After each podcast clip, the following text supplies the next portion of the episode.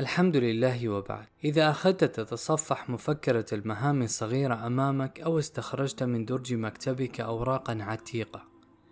كنت قد رسمت فيها لنفسك خططا علمية ودعوية أو حتى مهنية. سيثور مع غبار هذه الأوراق شيء من الحزن وستشعر أنك ما زلت في أدنى الوادي بينما طموحاتك وأمنياتك وأحلامك ما زالت هي الأخرى تعانق السحاب وليس إلى وصلها سبيل بعد. فكيف إذا حرث المرء ذهنه وتذكر طموحا أجمل من هذه الطموحات كلها كطموح المرء أن يرافق محمدا صلى الله عليه وسلم في قصور الفردوس فيعيش مستقبله السرمدي مع تلك الكوكب الراقية. ما السبب يا ترى أن تلك الأحلام والخطط الجميلة ركضت فوقها السنوات بحوافرها حتى بهت حبرها ولم تتحقق بعد. الحقيقة أن تفسير الإخفاق وتعثر الخطط والطموحات له عوامل كثيرة. دلت على بعضها النصوص الشرعية ودلت على بعضها الخبرة البشرية الهائلة اليوم في علوم الإدارة والتخطيط والنجاح وخصوصا المعرفة الإدارية المبرهنة تجريبيا ولكن ثمة عامل له في نفسي حفاوة خاصة. عامل يفسر كثيرا من فشل الطموحات والأحلام. هذا العامل بكل اختصار. هو أن الخطط فوق الصخور والأرجل ما زالت ناعمة ما حفيت بعد. ما زال في كثير من النفوس وهم مطمور أنه يمكن أن يبلغ المرء المجد وهو لم يكابد المشاقة ويلعق الصبر. لقد ركب الله في هذه الحياة أن معالي الأمور التي نص عليها القرآن كالرسوخ في العلم وإظهار الهدى ودين الحق على الدين كله والتمكين في الأرض وإصلاح الأمة ونحوها من المطالب الكبرى لا تحصل للمرء وهو مستكمل راحته وطعامه وشرابه ونومه وأوقات استرخاءه. هذه حقيقة دل عليها الشرع وصرخت بها تجارب الحياة. إذا كان المرء ينام حتى تجهرك أشعة الحمرة في عينيه ويبسط خوان الطعام كلما اشتهى. ويخصص الأوقات الطويلة للقهوة والشاي والعصائر والفطائر ولا يسمح لنفسه بأن تتنازل عن أي فرصة فسحة أو مسامرات مع أصحابه ولا يستطيع كبح جماح تصفح الإنترنت أن يسرق ساعاته إذا كان المرء كذلك. وما زال يرجو أن تتحقق يوما ما خططه العلمية والدعوية والإصلاحية. فمثل هذا الشخص قد استأصل عقله. وزرع بدلا منه مصباح علاء الدين معالي الأمور والطموحات الكبرى في العلم والتعليم والتأليف والإصلاح والتغيير والنهضة بالأمة لا تكشف وجهها لك حتى تمسح العرق عن جبينك بيد ترتعش من العناء. كنت أتحدث مرة مع أحد اقراني الناشطين. في ميدان التربية الدعوية فقال لي: ما وجهة نظرك في أكبر مشكلة تهدد المحاضن التربوية مع هذه المتغيرات والتحديات الفكرية الجديدة؟ فقلت له بقناعة تحفر أخاديدها في عقلي: صدقني يا أبا فلان، دع عنك كل هذه الانحرافات الفكرية فليست بشيء، أخطر مشكلة تهدد التربية الدعوية نقص الجدية في بيئة يغلب عليها ضجيج اللهو وخفة المرح وقهقهات الفكاهة أتراها يمكن أن تنتج مسندا أو مدونة أو معلمة أو معجمة؟ منطق الحياة يأبى ذلك، والعلم خلقه الله ثمينا لا يجلب في الأسواق المخفضة، سل من شئت من أهل العلم المبدعين. ونقب في السيرة الذاتية لمن يأسرك تدفقه بالعلوم وستجد في كل هذه الشخصيات أن المتضرر الأكبر في حياتهم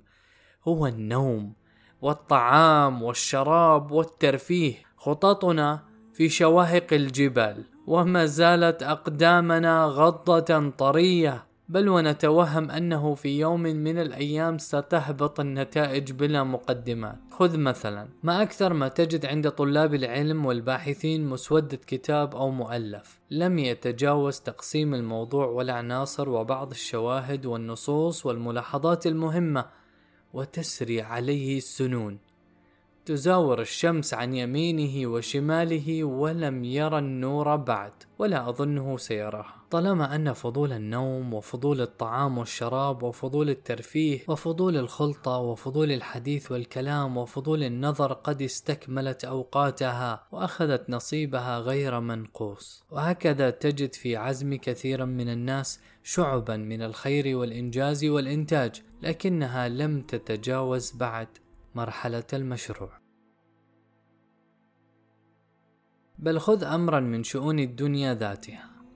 ما أكثر ما تجد شابا يحدث نفسه وأهله وأصدقائه عن عزمه على البدء بمشروع تجاري في غضون الأيام القادمة. ومع ذلك تمضي السنوات وما زالت هذه الأيام القادمة التي يحدثك عنها لم تأتي بعد لأنه لم يستطع التخلي عن حصص الترفيه والراحة والسهرات من برنامجه اليومي. لما كان الإمام مسلم بن الحجاج يصنف كتابه الصحيح الذي هو أحد مفاخر هذه الأمة وبلغ رحمه الله أحاديث الصلاة وبلغ منها تحديدا أحاديث مواقيت الصلاة. جاء لحديث عبد الله بن عمرو المشهور في تحديد أوقات الصلاة وكان هذا الحديث جاء بروايات متفرعة متعددة فرتبها ترتيبا حسنا استوعب اختلاف الطرق فيها عن قتادة بن أبي أيوب عن عبد الله بن عمرو فلما رأى رحمه الله صنيعة فلما رآه أراد أن يوصل رسالة لقارئ كتابه أن هذه النتيجة الحديثية.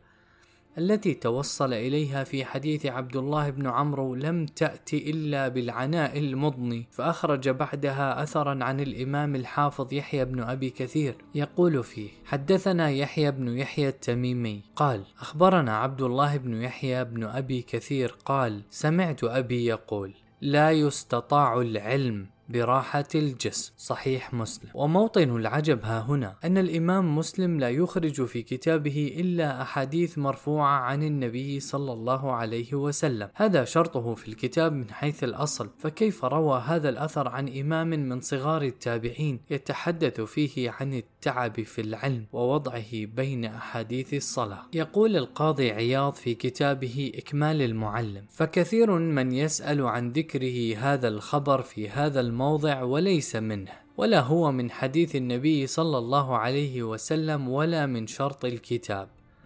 فقال لنا بعض شيوخنا إن مسلما رحمه الله أعجبه ما ذكر في الباب وعرف مقدار ما تعب في تحصيله وجمعه من ذلك فأدخل بينها هذا الخبر تنبيها على هذا وأنه لم يحصل ما ذكر إلا بعد مشقة وتعب في الطلب وهو بين والله أعلم. واضح جدا أن هذه العبارة التي قالها الإمام يحيى بن أبي كثير لا يستطاع العلم براحة الجسم أنها كانت ذات وقع في نفس الإمام مسلم وكأنه كان يستحضر يحضرها بشكل خاص فالعبارات التي تهيج النفس على الجلد والدأب والمثابرة في العلم كثيرة لكنه اختار من بين هذه النصوص. عبارة الإمام يحيى بن أبي كثير هذه لأن لها في نفسه أثرا أقرب إلى روحه. ومن تأمل في ضخامة العلم وقصر العمر وكثرة متطلبات الحياة أدرك حقا أن عبارة الإمام يحيى بن كثير هذه لا يستطاع العلم براحة الجسم. أنها لم تخرج من طرف الذهن ولم تكتب بحبر الأدب وإنما حفرت حروفها بإزميل التجارب. ما أكثر ما رأيت عالما شابا بز أقرانه يتدفق بالأسانيد والمسائل أو رأيت عملا علميا رصينا صار أصلا في بابه إلا قلت في نفسي رحم الله يحيى بن أبي كثير حين قال لا يستطاع العلم براحة الجسم. وهذا التعب الذي يجب تحمله ومكابدته لا يختص بمطلب دون مطلب بل هو عام في الكمالات الإنسانية كلها. كما يقول ابن القيم الكمالات كلها لا تنال إلا بحظ من المشقة ولا يعبر إليها إلا على جسر من التعب. وأعظم المتعبين ثمرة أولئك الذين أنفقوا تعبهم باتجاه المستقبل الأبدي. وقد قال ابن القيم رحمه الله هيهات هيهات ما وصل القوم إلى المنزل إلا بعد مواصلة السرى ولا عبروا إلى مقر الراحة إلا على جسر التعب. ومن المهم أن يلاحظ المرء حكمة الله في هذه العلاقة بين التعب والإنجاز. كما أشار لذلك ابن القيم حين شرح مسائل القدر الكوني وحكمة الله فيه فقال يوضحه الوجه الحادي والعشرون أنه قد استقرت حكمته سبحانه أن السعادة والنعيم والراحة لا يوصل إليها إلا على جسر المشقة والتعب ولا يدخل إليها إلا من باب المكاره والصبر وتحمل المشاق. وهذه العلاقة بين التعب والإنجاز ليست معنى شرعيا يختص بالأمم التي بلغها الوحي بل هو معنى تستنتجه العقول فور معاركتها الحياة. وأول من رأيته نبه على تواطؤ الثقافات على هذا المعنى بعبارة بديعة جدا الإمام الحافظ الزاهد أبو إسحاق إبراهيم الحربي صاحب الكتاب المشهور تاريخيا عن غريب الحديث وهو من تلاميذ أحمد بن حنبل حيث نقل عنه ابن تيمية عبارة تهز النفوس مما فيها من البلاغة وهيبة المعنى حيث يقول ابن تيمية قال إبراهيم الحربي أجمع عقلاء كل أمة على أن النعيم لا يدرك بالنعيم.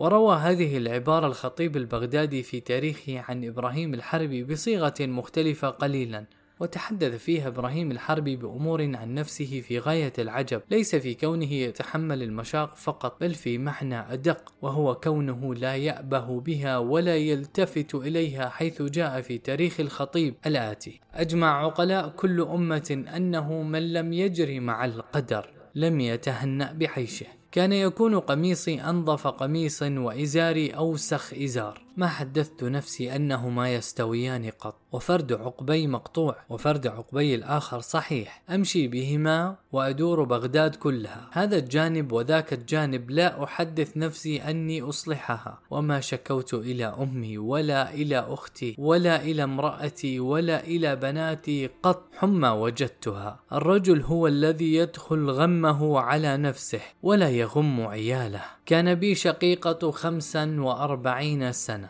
ما أخبرت بها أحدا قط وأفنيت من عمري ثلاثين سنة برغيفين. إن جاءتني بهما أمي أو أختي أكلت وإلا بقيت جائعا عطشان إلى الليلة الثانية. وبكل صراحة فإن مثل هذا النمط من الاشتغال بالمطالب العالية والإعراض التام عن الالتفات للمشاق والتعب نمط استثنائي لا أظن يطيقه إلا النوادر في التاريخ. وهذه العبارة لإبراهيم الحربي شاع معناها في من جاء بعده من أهل العلم فتتابعوا على تأكيد تجريبية وعقلانية هذا المعنى وتداوله بين الأمم حتى قال ابن القيم في تأثر واضح بعبارة إبراهيم الحربي العقلاء قاطبة متفقون على استحسان إتعاب النفوس في تحصيل كمالاتها وكل من كان أتعب في تحصيل ذلك كان أحسن حالا وأرفع قدرا. إذا كنت في مسجد تدور تتحفظ متنا من متون العلم أو كانت المراجع منشورة بين يدي مطوية زواياها وقد غصصت في منتصف البحث أو كنت واقفا في مهمة دعوية تراوح بين قدميك ثم داهمك النعاس. أو تلقيت رسالة من أصدقائك تعرض عليك مشروع نزهة فبالله عليك. تذكر قول إبراهيم الحربي أجمع عقلاء كل أمة. أن النعيم لا يدرك بالنعيم وسترى كيف تتراقص همتك مجددا.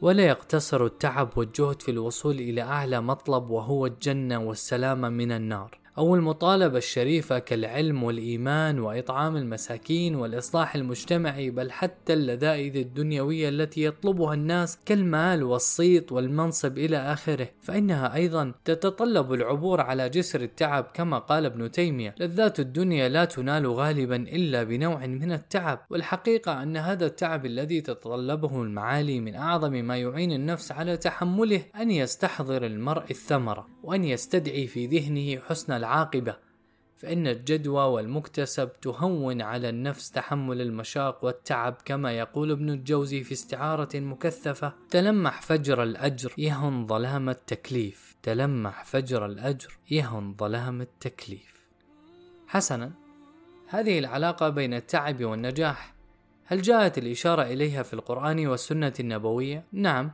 جاءت إشارات كثيرة لهذه العلاقة. من أهمها ذلك التصوير النبوي الأخاد إذ قال صلى الله عليه وسلم في جملة مكثفة بيانية جميلة حفت الجنة بالمكاره فالجنة لا يوصل إليها إلا بمكابدة ما تكره النفوس من ترك الهوى والشهوات.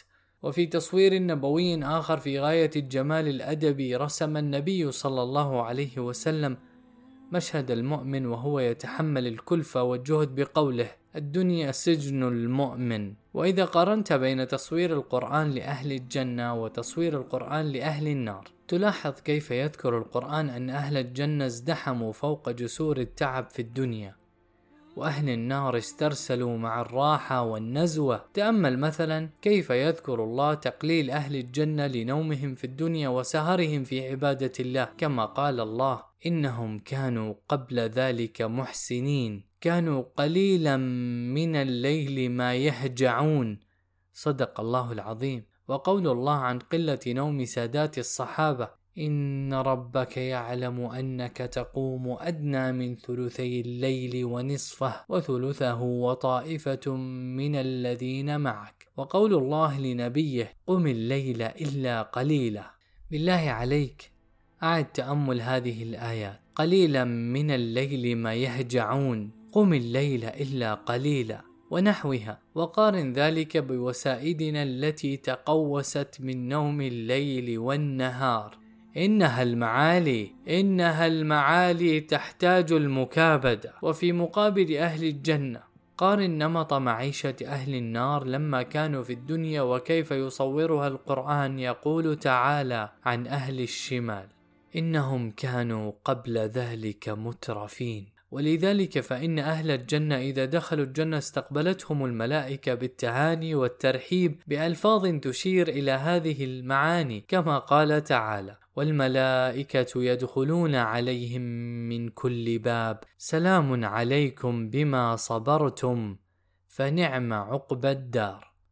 فلاحظ كيف جعلت الملائكة العبارة الترحيبية بما صبرتم بما يشير لأمور تخالف الراحة حملوا أنفسهم عليها. ومن أعظم مصادر معرفة هذا المعنى تدبر أخبار وقصص الأنبياء في القرآن وما عنوه مع أممهم. انظر مثلا كيف لبث نوح في قومه ألف سنة إلا خمسين عاما وكيف كان يستثمر كل الأوقات الممكنة في دعوتهم كقول نوح صلى الله عليه وسلم. قال رب إني دعوت قومي ليلا ونهارا. وقوله أيضا ثم إني دعوتهم جهارا ثم إني أعلنت لهم وأسررت لهم إسرارا. وفوق هؤلاء كلهم العناء والأهوال التي كابدها سيد ولد آدم محمد صلى الله عليه وسلم حتى مكن الله له ولخص ابن القيم جزءا من المشهد بقوله. وكما دخل رسول الله صلى الله عليه وسلم إلى مكة ذلك المدخل العظيم. بعد أن أخرجه الكفار ذلك المخرج ونصره ذلك النصر العزيز بعد أن قاسى مع أعداء الله ما قاساه وبالجملة فالغايات الحميدة في خبايا الأسباب المكروهة الشاقة وبسبب تجريبية وعقلانية هذا المعنى وكون الناس يدركونه من مجالدة كبد الدنيا فقد تنافس الشعراء في تجسيد هذه المعنى في أبيات سائرة. ومن ذلك قول أبي تمام حبيب بن أوس الطائي في قصيدته الشهيرة في فتح عمورية بصرت بالراحة الكبرى فلم ترها تنال إلا على جسر من التعب بل إن أبا تمام قابل مقابلة بديعة بين نوعين من النوم لا يحصل أحدهما إلا بهجر الآخر كما قال ولم تعطني الأيام نوما مسكنا ألذ به إلا بنوم مشردي فحتى النوم الهانئ لا يحصل للمرء إلا بساعات أخرى يعاني فيها هجر النوم. وأقرب صورة لهذا الذي ذكره أبو تمام هي صورة النوم بعد الإنجاز. فإن له مذاقا لا يعدله نوم البطالة العمر كله. ثم جاء المتنبي بعد أبي تمام. ونحت هذا المعنى في صور متعددة في منتهى البراعة الأدبية، حيث أشار المتنبي أن هذه المشاق وألوان التعب والعناء هي التي أصلا صنعت الفروق بين الناس في المجد والمعالي، وإلا لاستووا كما يقول المتنبي: لولا المشقة ساد الناس كلهم. الجود يفقر والإقدام قتال. وأقام المتنبي في بيت من عيون الشعر علاقة عكس وتضاد بين النفس والبدن. وأن النفس إذا كانت همتها عالية أتعبت البدن وإذا انخفضت الهمة ارتاح البدن كما يقول المتنبي. وإذا كانت النفوس كبارا تعبت في مرادها الأجسام وفي بيت آخر نسج المتنبي هذا المعنى بتشبيه أخاذ وهو أنه برغم أن النحل يدافع عن بيوته بلسع من يقترب منه فإن الناس تغامر لتجني العسل والتمتع بحلاوته وهكذا طموحات الحياة كما يقول المتنبي تريدين لقيان المعالي رخيصة ولا بد دون الشهد من إبر النحل وشواهد هذه العلاقة بين التعب والنجاح لا يمكن حصرها في النصوص الشرعية والأدبية وفي ثقافات الأمم الأخرى ولكن تبقى فقط احتراز من لبس في الفهم قد يقع لبعض الناس أو قد يتساءل عنه البعض وهو هل هذا يعني أن الإنسان يبحث عن التعب والنصب؟ أليس هذا يخالف تيسير الإسلام وأن المشقة تجلب التيسير؟ وهذا سؤال مهم ولكشف مكمن الإشكال فيه يجب التمييز بين مستويين للمشقة دلت عليهما النصوص أولهما المشقة المعتادة التبعية والثاني المشقة المقصودة بالأصالة. فأما المشقة المعتادة بالتبعية التي تكون تابعة للعبادة ولازمة له ولا يمكن التخلص منها فهذه يحمد للإنسان أن يتحملها ويجاهد نفسه عليها ويكون الأجر على قدر مصلحة العبادة ومنفعتها وأما المشقة المقصودة بالأصالة فهي مشقة منفصلة عن العبادة. يتكلف الإنسان وجودها ويستدعيها فليست في مصلحة العمل ولا منفعته وهي مشقة خارجية عن أصل العبادة فهي قدر زائد فهذه مشقة مذمومة لا يحمد للمرء أن يستدعيها ويتكلفها. وقد دلت على هذا التقسيم النصوص. فالمشقة المعتادة التبعية المحمود تحملها كقوله صلى الله عليه وسلم لعائشة في العمرة أجرك على قدر نصبك. فنص النبي على ربط الأجر بحجم التعب الذي يكون في مصلحة العبادة ومنفعتها وذكر الله الأجر على التعب والجوع والعطش ثلاثتها في قوله تعالى ذلك بأنهم لا يصيبهم ظمأ ولا نصب. ولا مخمصة في سبيل الله ولا يطؤون موطئا يغيظ الكفار ولا ينالون من عدو نيلا إلا كتب لهم به عمل صالح. بل حتى تعب تلاوة القرآن الذي يحصل لمن يعانون صعوبات لغوية له أجر خاص كما قال صلى الله عليه وسلم والذي يقرأ القرآن ويتتعتع فيه وهو عليه شاق له أجران. وأما التعب والنصب الذي يتكلفه الإنسان ويستدعيه وليس في مصلحة العبادة ومنفعتها فيكون قدرا زائدا على ما تحتاجه العبادة فهذا مذموم. وجاءت فيه نصوص ومن ذلك أن النبي صلى الله عليه وسلم رأى شيخا يهادى بين ابنيه فقال ما بال هذا؟ قالوا نذر أن يمشي. قال إن الله عن تعذيب هذا نفسه لغني وأمره أن يركب. فهذه مشقة يتكلفها المرء وليست تابعة للعبادة أو لازمة لها فهي غير محمودة. ومثل حديث عروة بن مضرس المشهور وهو من أصول المناسك وفيه أنه قال أتيت رسول الله صلى الله عليه وسلم بالموقف يعني بجمع. قلت جئت يا رسول الله من جبل طيء أكللت مطيتي وأتعبت نفسي والله ما تركت من حبل إلا وقفت عليه فهل لي من حج؟ فقال رسول الله صلى الله عليه وسلم من أدرك معنى هذه الصلاة وأتى عرفات قبل ذلك ليلا أو نهارا فقد تم حجه وقضى تفثه. فإذا ضم الباحث جواب رسول الله صلى الله عليه وسلم لعروة بن مدرس إلى جواب رسول الله لعائشة. استبان له النصب والتعب المحمود ما كان معتادا تابعا للعبادة لازما لها دون ما كان خارجا عنها متكلفا. وقد نبه كثير من أهل العلم على هذا التمييز. وقد نبه كثير من أهل العلم على هذا التمييز كما قال أبو العباس بن تيمية. فكثيرا ما يكثر الثواب على قدر المشقة والتعب. لا لأن التعب والمشقة مقصود من العمل ولكن لأن العمل مستلزم للمشقة والتعب. هذا في شرعنا الذي رفعت عنا فيه الآثار والأغلال ولم يجعل علينا فيه حرج ولا أريد بنا فيه العسر. وأما في شرع من قبلنا قد تكون المشقة مطلوبة منهم.